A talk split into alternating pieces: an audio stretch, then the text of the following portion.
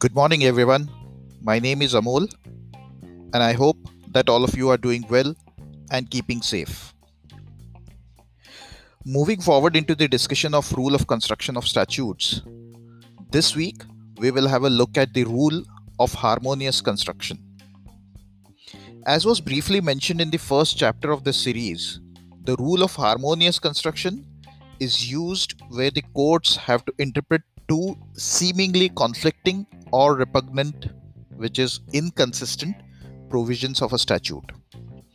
If we look at the literal meaning of the term harmonious, it is a consistent, orderly, or pleasing arrangement of parts.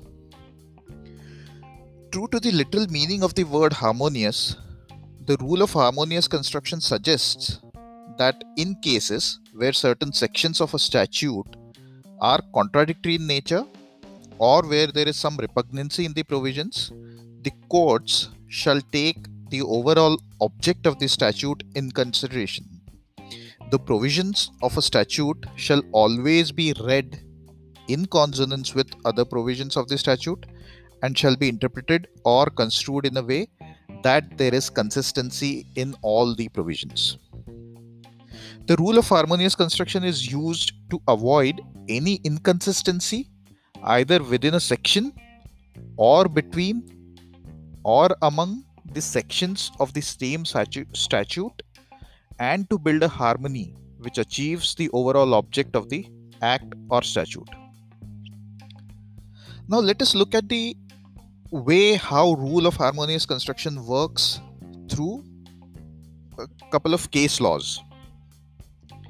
Now in the matter of National Building Constructions Corporation versus Pritam Singh Gill and others, 1972 two Supreme Court cases 1, the question before the Honorable Supreme Court was to decide the meaning and scope of the word workman used in the provisions of Section 33C of the Industrial Disputes Act 1947.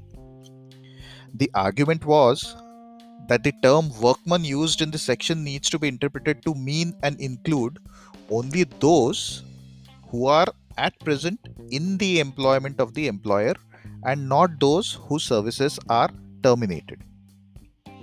It was argued that it's a protection given to the employees to raise dispute concerning their existing individual rights against their employer and not making them take the lengthier route of a reference under section 10 of the act now, while dealing with this subject, the Honorable Supreme Court used the harmonial construction, harmonious construction, and held that, and I quote, in order to remove this repugnancy, section 33C2 must be so construed as to take within its fold a workman who was employed.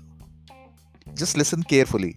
It says who was employed during the period in respect of which he claims relief, even though he is no longer employed at the time of application.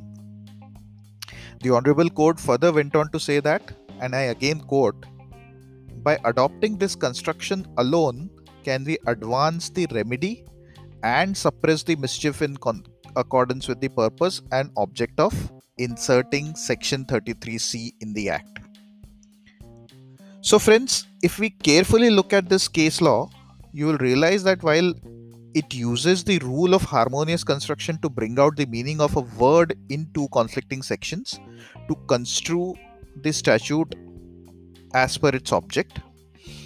It also uses the rule of beneficent construction to give an interpretation which is favoring the weaker party, that is, the workman, because Industrial Disputes Act is a welfare legislation cannot relate to what I just said about beneficent construction and welfare legislation? Just go back and listen to the previous episodes of this series, which deals with the rule of beneficent construction, and you will exactly know what I'm talking about. Coming back to our discussion on the harmonious construction, now, does it mean that in order to construe the provisions in line with the object of the Act, the court can interpret a section of a statute in such a way that one of the conflicting sections is rendered inoperative? Well, in the matter of Bengal Immunity Company Limited versus State of Bihar, AIR 1955 SC 661, a seven judges bench of Honorable Supreme Court had held that, and I quote, it is a cardinal rule of construction that when there are in a statute two provisions which are in conflict with each other, such that both of them cannot stand, they should, if possible, be so interpreted that effect can be given to both, and that a construction which renders either of them inoperative and useless should not be adopted except in the last resort. So, in a nutshell, there are four thumb rules to the harmonious construction, and they are A. A head on conflict within, between, or among the sections of a statute must be avoided while construing the statute. B. Provisions of one section cannot defeat the purpose of the other section and certainly not the object of the act unless there is no other way to construe it. C. When it's seemingly impossible to reconcile the sections, the effect should be given to both in line with the object of the act to the extent possible. And D.